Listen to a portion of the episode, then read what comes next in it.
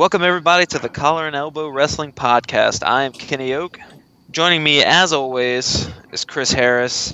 And today, today we're going to be talking about tag teams. Uh, this, is a topic that we've been wanting to talk about for a while, and tag team wrestling is something that I love. I think it's a lost art right now, at least stateside. It is.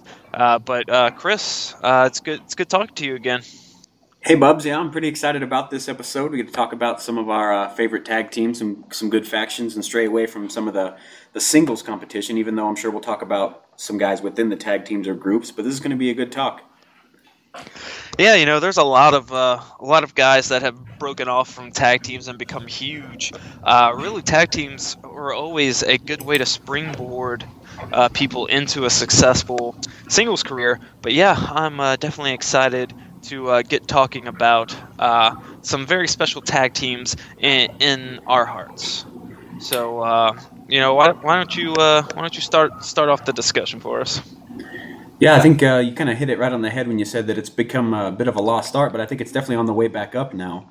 Since the start of NXT, we've seen a lot of good tag teams form there and some good uh, competition, which is translated now to the main roster a little bit. But there was some years prior to that where it was pretty rough and a lot of stuff that was relatively rough, dating back to the end of the uh, the Attitude Era. Definitely, we're seeing a lot of really good uh, tag team action going on in NXT, uh, especially with the revival. Love watching the revival uh, and some ta- tag team action. Uh, they're definitely an old school tag team. You see a lot of some uh, some some good old tag team maneuvers that they use and tactics uh, like old school, just keeping keeping your your opponent in your corner, quick tags, uh, really focusing on on body parts, just some really good uh, wrestling. And I think that they're a group that is definitely going to be huge here within the next year, and and I definitely think that they will be. Uh, a WWE Tag Team Champions on either brand, whichever brand they get called up to. By the end of the year, they're gonna be champs.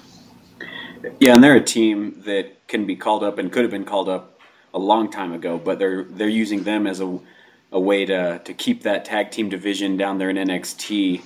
Uh, kind of at that, that peak level because there's some tag teams on the main roster on both SmackDown and Raw that really aren't cutting it, that aren't really what we look for in tag teams. And the revival, they hit they hit everything almost perfectly. They're a really good heel team.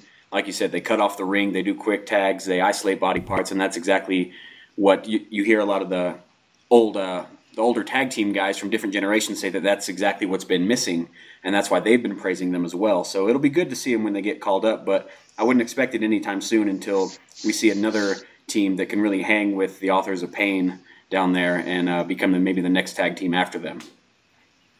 Yeah, they, I, I hope that the call up comes sooner rather than later because, uh, as we discussed in our elimination chamber uh, episode, uh, there really is a lack of depth in the tag team division, both on SmackDown and Raw.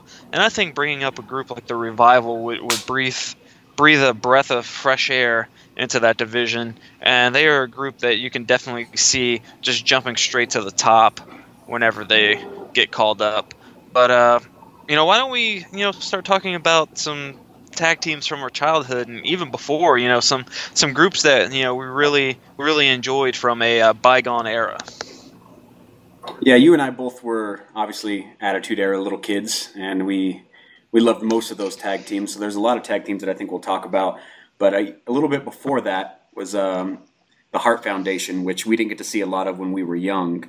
But if you go back and watch some of their stuff, they were a really strong team that obviously had if we're just talking about the two main participants of the team and Bret Hart and uh, the Anvil, they were really strong.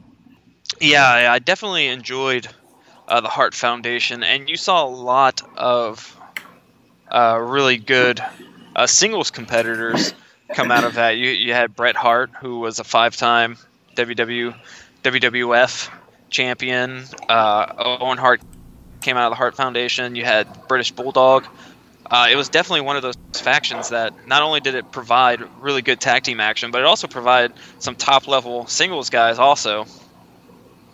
Yeah, you've seen it go both ways uh, throughout years of tag teaming is you start with two guys that you know are definitely are not great singles competitors, and they turn into great singles guys like Edge did.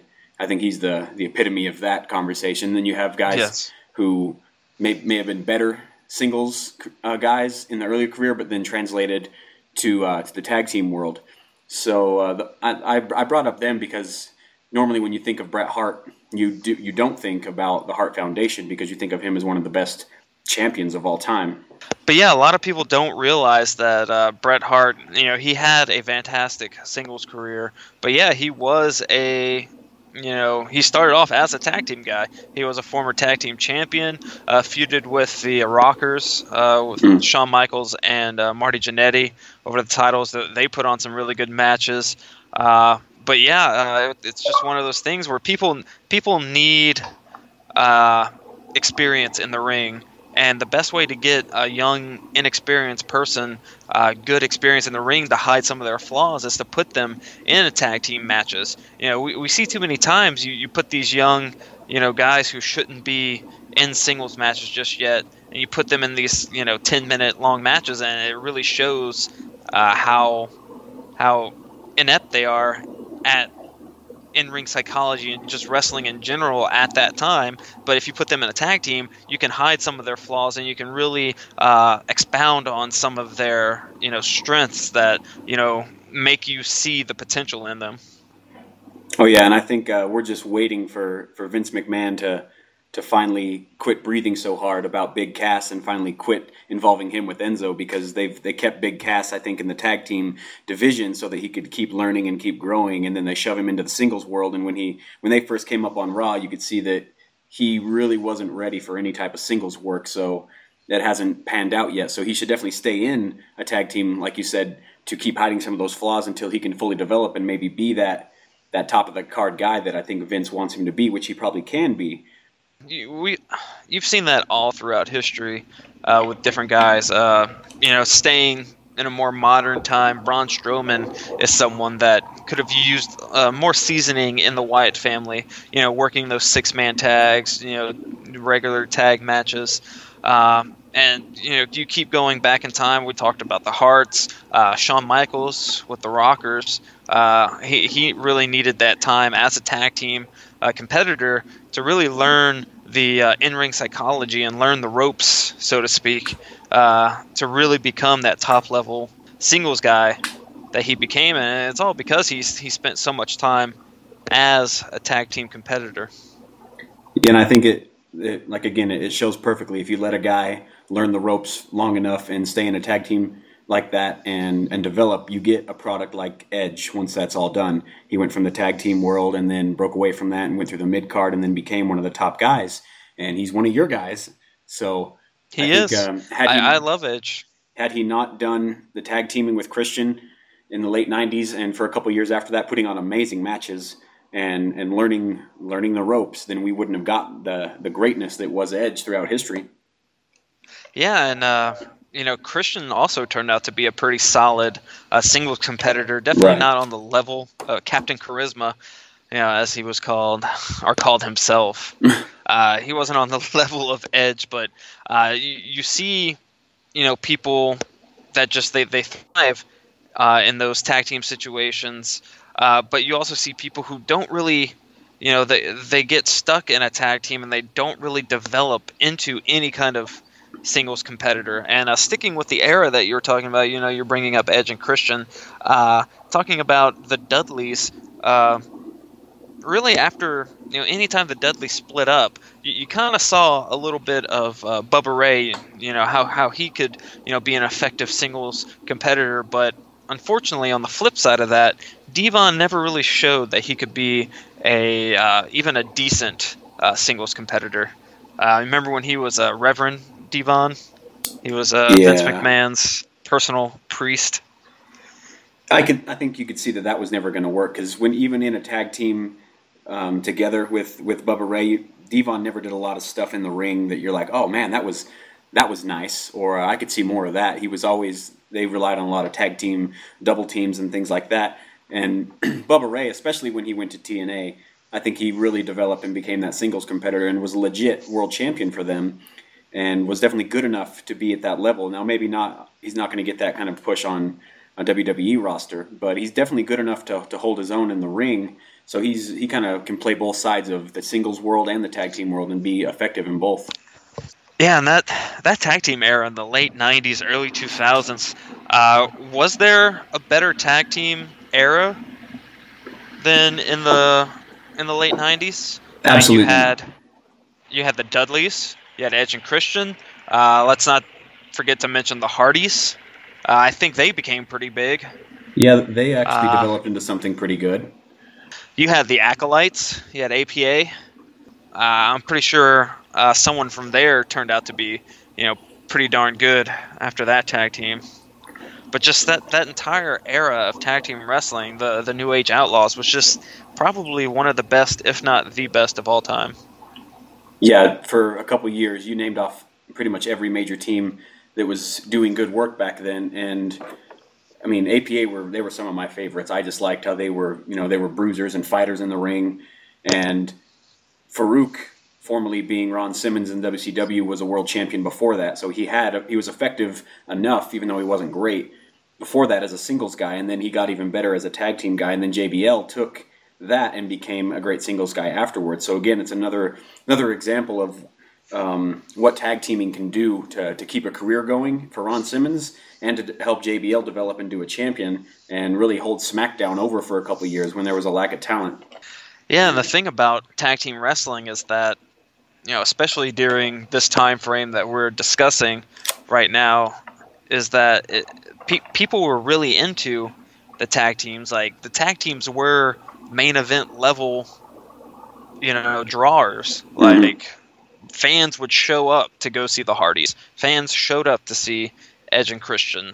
You know, they they you know, and, and you've heard them talk about it. Like their their mission was to be just as big as you know the singles competitors, and you really saw that in their work ethic and some of the matches that they put together. And tag team wrestling was was was a hot hot commodity back then.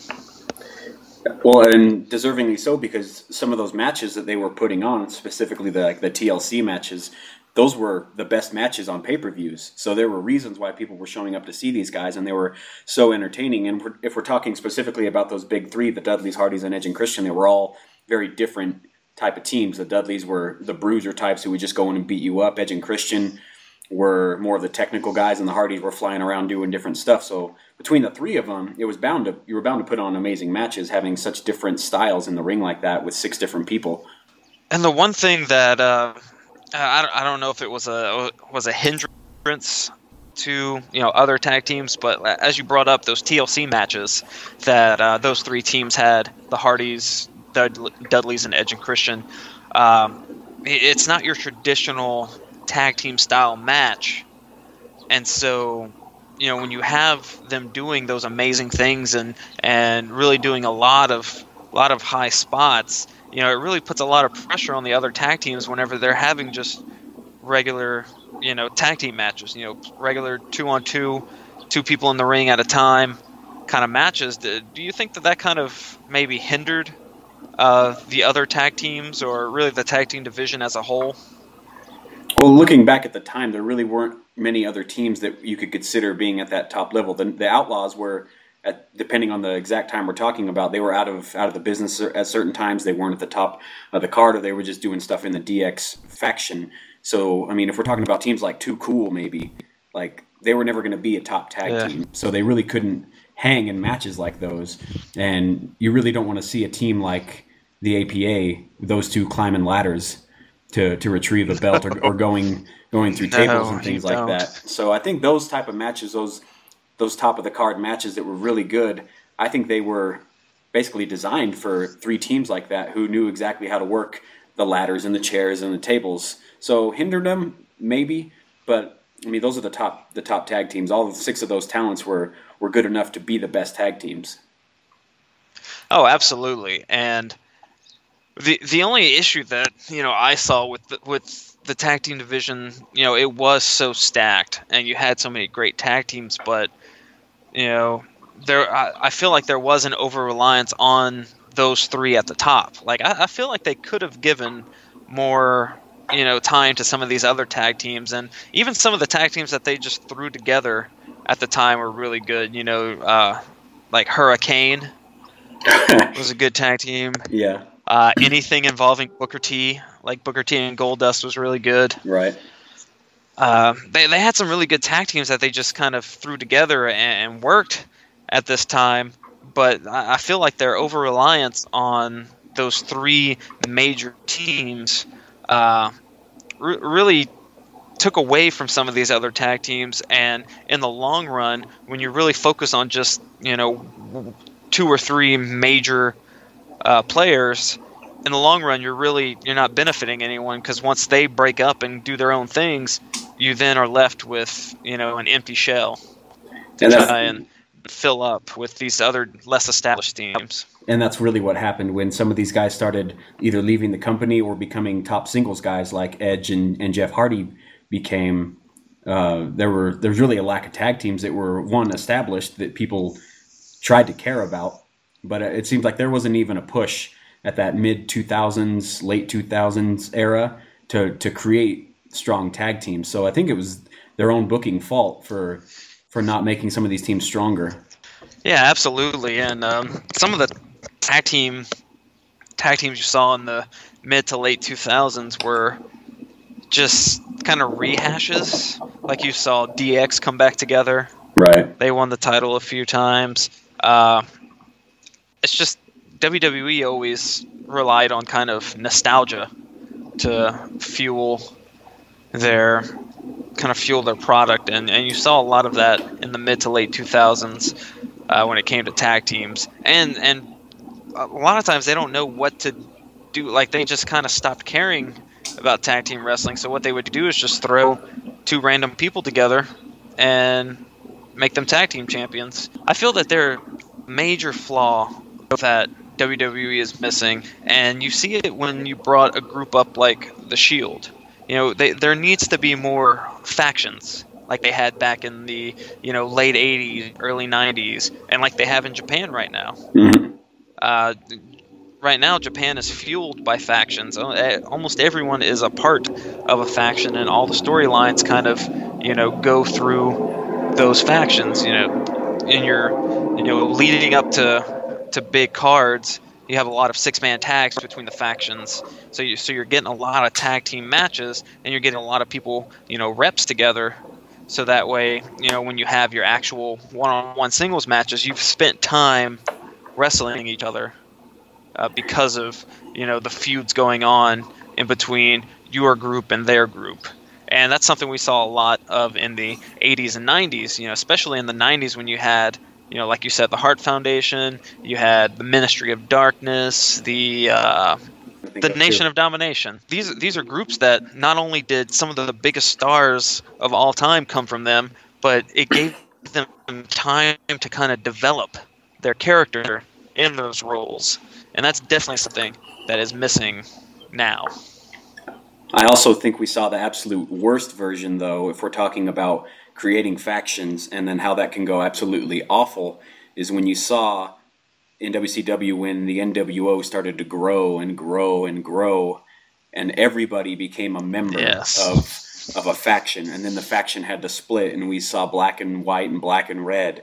And I mean, obviously, WCW was in a downfall at that point, so there might be a, a bit of a of a hesitancy to, to build up factions like that when to make more than groups of three or four people because that was a bad even though it was probably one of the best factions of all time is definitely part of the downfall in booking of, uh, of how WCW failed so I definitely agree that there should be more more factions because when you see some of the matches like for example the Freebirds versus the Von Erichs for multiple years and multiple matches those were some oh yeah, amazing- now you're digging deep.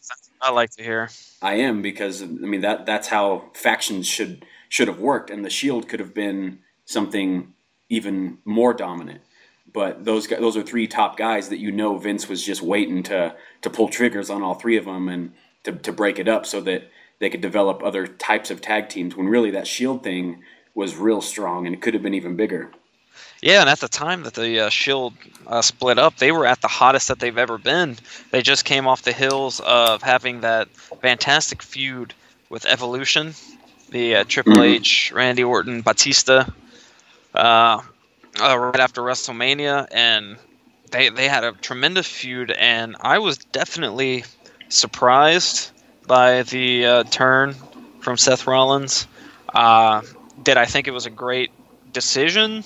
Yes, just because of the commotion that it caused. Uh, I'm sure there was a huge rating spike after that, but really, the Shield had another year or two left. I mean, just look at the New Day. Look at how long they're giving the New Day to just keep doing their shenanigans and staying over. Then the New Day has been, you know, they, they are the best group you know, mm-hmm. in WWE right now, and they're the best group since the Shield.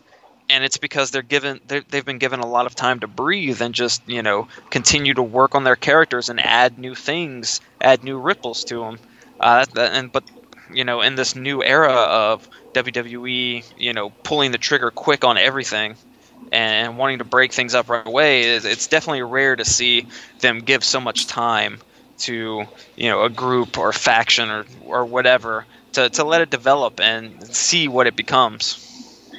Yeah, and I really think that, and I hope you'll agree with me when I say this, that had they kept at least the tag team together longer, if, even if they break off Seth Rollins, can you imagine how much better Dean Ambrose possibly could be in the ring had he been given another year of tag team work with, with Roman? And Roman could have been could be better too because Dean's work in the ring is not something that I'm that I I don't even watch. I'm not a big fan of the guy's work in the ring. So I think he would have been able to benefit a lot from that, and it's something that I think Xavier Woods is going to benefit from. Hopefully, when they ever break them up, is that he's going to have a chance to have a better skill set in the ring and maybe do something as a singles guy because we've seen Kofi work single before, we've seen Big E. So I think uh, the longer the better. Yeah, and uh, you definitely see because uh, when when the New Day started, uh, you saw just mostly Kofi and Biggie with Xavier Woods out on the ring, you know, yelling, mm-hmm. being loud and obnoxious. Uh, but but lately, you've been seeing a lot more in-ring work from Xavier. It, has been a slow burn, you know, building him up and uh, kind of showing off what he can do in the ring. And yeah, I absolutely agree with you. They've been giving it a lot of time, and I, I don't think they're going to break them up anytime soon and so it's going to give Xavier, you know, more time to grow, and he's definitely going to be a huge star. And so is Biggie. Big E's going to be an absolute megastar, I think, once the New Day finally breaks off. Right, and which could be the problem for Kofi if this thing actually lasts longer, because he's a guy who's, you know, he's the older of the group. He's been around for a while, so we might not see a whole lot of a push for him if they decide to break it up. But I think Big E we see he's his work in the ring is great to watch. So if he were to break off now and do his own thing, I think there's a lot a lot of potential there.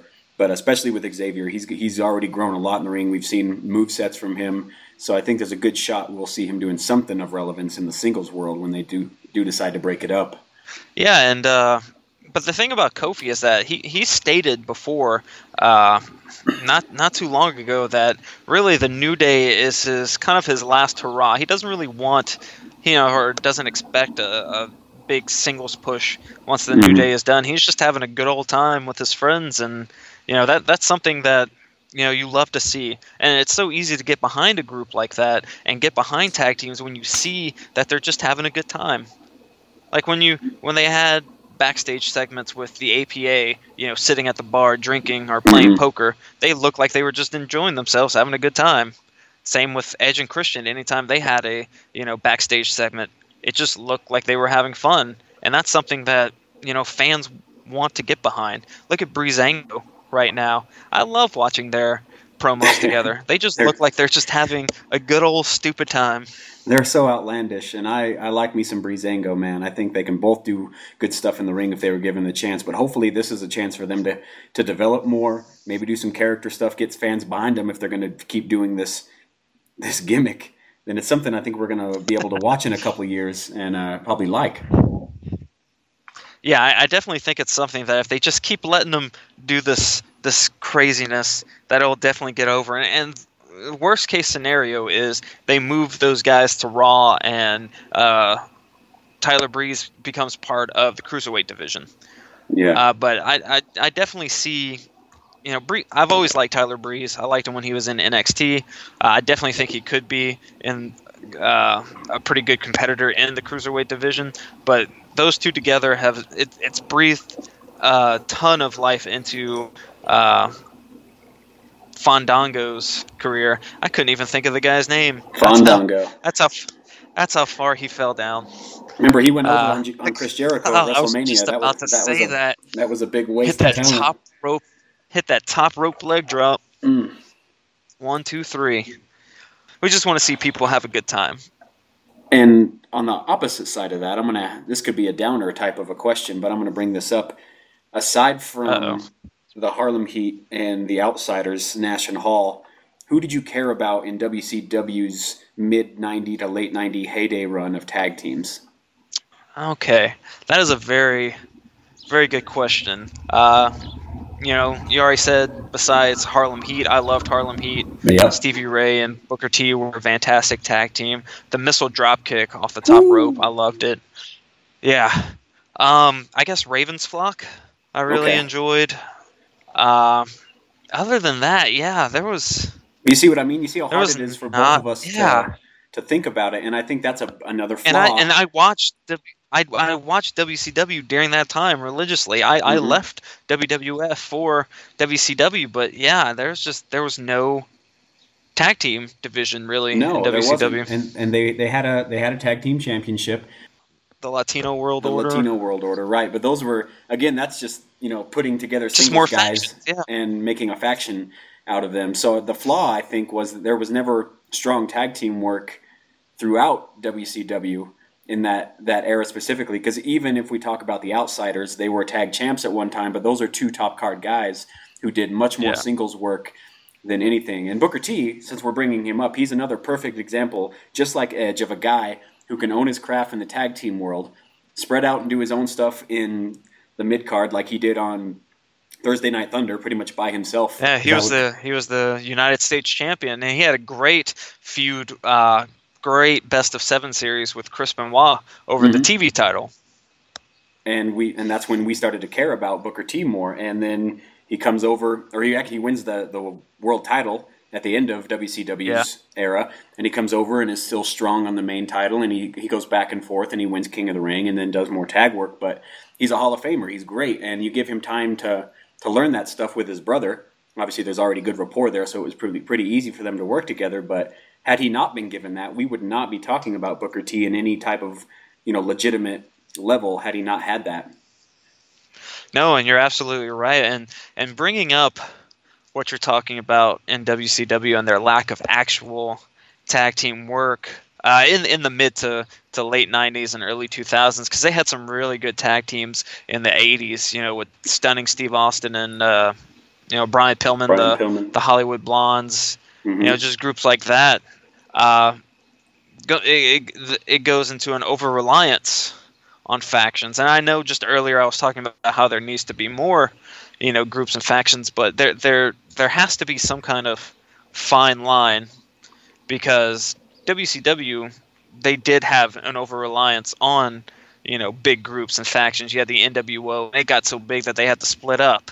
Yeah. Yeah, and and you had different breakoffs like the Latino World Order and stuff like that. And you know, as I was talking about Japan earlier, you know, they may be falling into that same trope with just how many people are joining Bullet Club. Right. And Bullet Club has like 80 million members. Mhm. I, I couldn't care less about any of them anymore since Finn or Prince Devitt left, became Finn Balor, and AJ Styles left.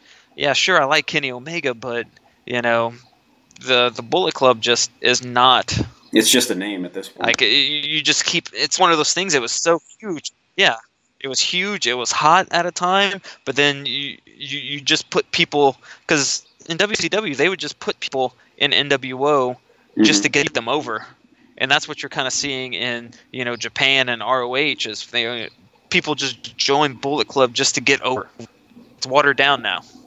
Yeah, it really doesn't mean anything like like it like it used to mean. Like when the the Horsemen were together, they were together for a reason. They they were together to keep Ric Flair safe and to keep him over and to keep his title in various times. And then occasionally you'd see Flair and Arn Anderson tagging up. Well, that's really not a real tag team. I wouldn't call it, and they they never really did three no. or four man tags. So it's hard to put them in categories with some of these tag teams. Even though we saw Flair and Ander, and Arn Anderson several times, like when they went up against the Hollywood Blondes, for example. But I mean, the faction was there, and it definitely helped Arn Anderson become more of a relevant name. We don't really talk about Tully Blanchard too much when they were the Brainbusters when he and Tully came over to the WWF at the time. But uh, that was a different faction that had a different purpose. They weren't tag teams, but they were there to keep Ric Flair safe. Well, the same thing with the uh, you know later iteration of the Hart Foundation in uh, about 1997, uh, early to 97 in mm-hmm. WWF.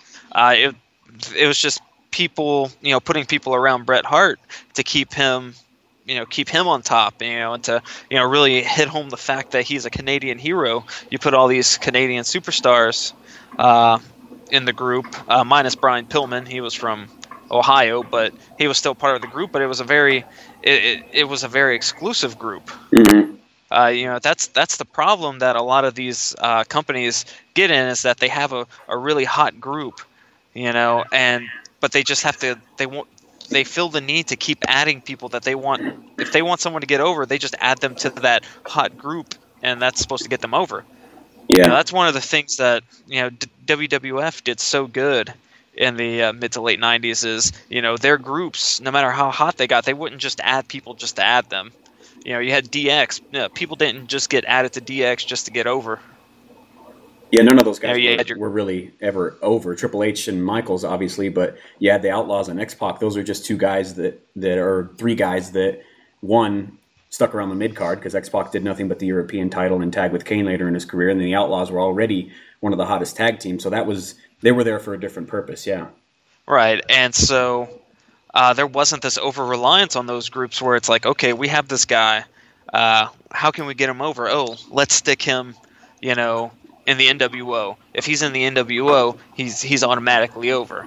So uh, there there is that fine balance that you have to strike with factions and mm-hmm. groups where you're not just throwing you know a whole bunch of people in just because that group is insanely popular. Like look at the New Day. They they're not just adding you know a bunch of people into New Day, which I'm right. glad that they're not doing.